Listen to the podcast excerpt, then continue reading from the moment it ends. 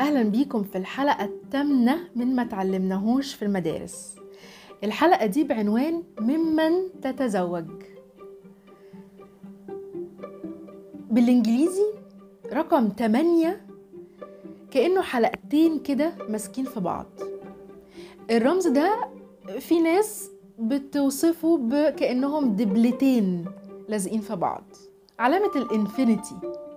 عشان كده هنتكلم عن الارتباط في الحلقة الثامنة كل الخطوات اللي فاتت من واحد لسبعة معرفتهم وتطبيقهم ليك وليكي قبل الارتباط بنفس أهمية معرفتهم وتطبيقهم مع شريك الحياة بعد الارتباط. أشجعكم جدا تدخلوا على www.nivinzahirrostom.wordpress.com resources وتكليك على start coaching عشان تبتدوا your journey في career coaching program enrich عشان توصلوا للهدف اللي أنتوا عايزينه من حياتكم المهنية وأنا هكون معاكم في الرحلة دي.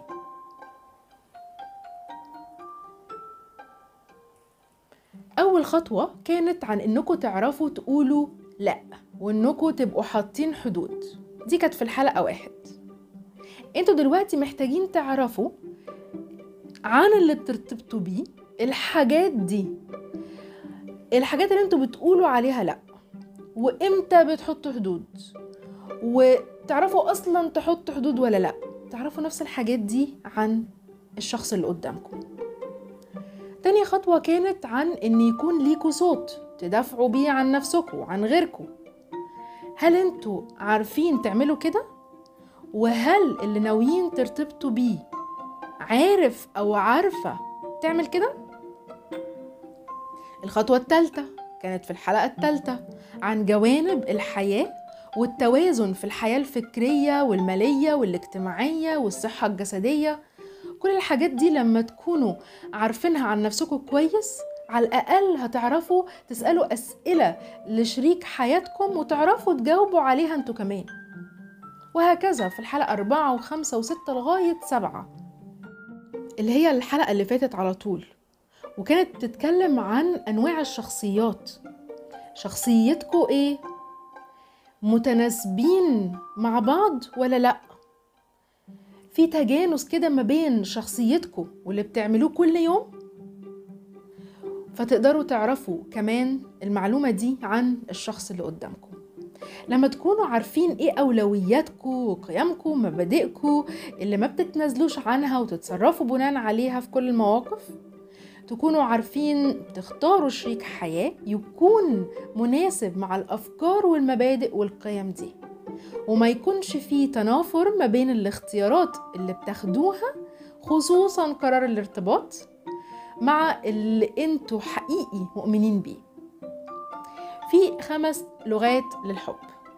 لما تكونوا عارفين إن في لغات مختلفة عن الحب فيكون عندكم تقبل إن اللي قدامكم بيعبروا بطريقة مختلفة بس ده لا ينفي مشاعرهم تجاهكم. لغة زي لغة الأعمال أعمال الخدمة إن هم يقوموا بأكشن يساعدوكوا بيه. لغة الوقت إن هم يفضلكوا نفسهم. لغة الهدايا. لغة الطبطبة. لغة الكلمات. طبعا ده لا ينفي إن ممكن يكون في مفاجآت تكتشفوها في المستقبل أو مع الوقت أو إن الشخصيات نفسها تتغير. دي حاجة واردة إنها تحصل. لكن معرفة الحاجات دي قبل قرار الارتباط بيساعد إن المفاجآت دي تقل أو على الأقل تكونوا عملتوا اللي عليكم في دراسة بعض دراستكم لنفسكم ولشريك حياتكم. حتى لما الشخصية تتغير تكونوا برضو عارفين الشخصية دي اتغيرت لإيه. وتعرفوا ممكن تتعاملوا معاها إزاي. فتكونوا بتتجنبوا مشاكل في المستقبل بانكم تبقوا على الأقل أخدتوا رؤية كاملة عن العلاقة وعن شخصيتكم أنتوا الاتنين. طبعا في ناس هترفض أصلا تجاوب على الأسئلة بتاعتكم. ترفض تتعمق قوي كده. ساعتها يكون في انذار ليكم. طول الوقت كونوا مفتحين كويس قوي للانذارات دي. في نور أحمر إن السؤال ده ما تردش عليه. يا إما مفيش مجال نسأل أسئلة أو نعرف بعض. فبالتوفيق. وطبعا مهم كل الخطوات اللي فاتت تكون طبقتوها بنفسكم وتقدروا تقربوا من غيركم وترتبطوا لأنه لو الشخص مش عارف نفسه كويس هيعرف إزاي الشخص التاني. ما عندوش مبادئ واضحة. هيعمل إيه في الشخص التاني اللي هيرتبط بيه؟ يعني مثلا ما بيعرفش يقول لأ ويحط حدود. طب هيتعامل إزاي مع الشخص اللي هيرتبط بيه؟ هيدافع عنه إزاي؟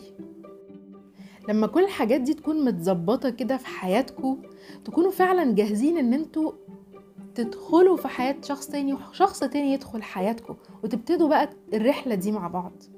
ونصيحة أخيرة شخصية ما تستعجلوش على الارتباط أيا كان السبب وأيا كان السن. الارتباط ملوش سن. ما تدخلوش في دماغكم مسلمات إن الجواز لازم أصلا. فاكرين زي الحلقة رقم ستة. أو إنه في وقت معين أو بشخص ليه صورة معينة.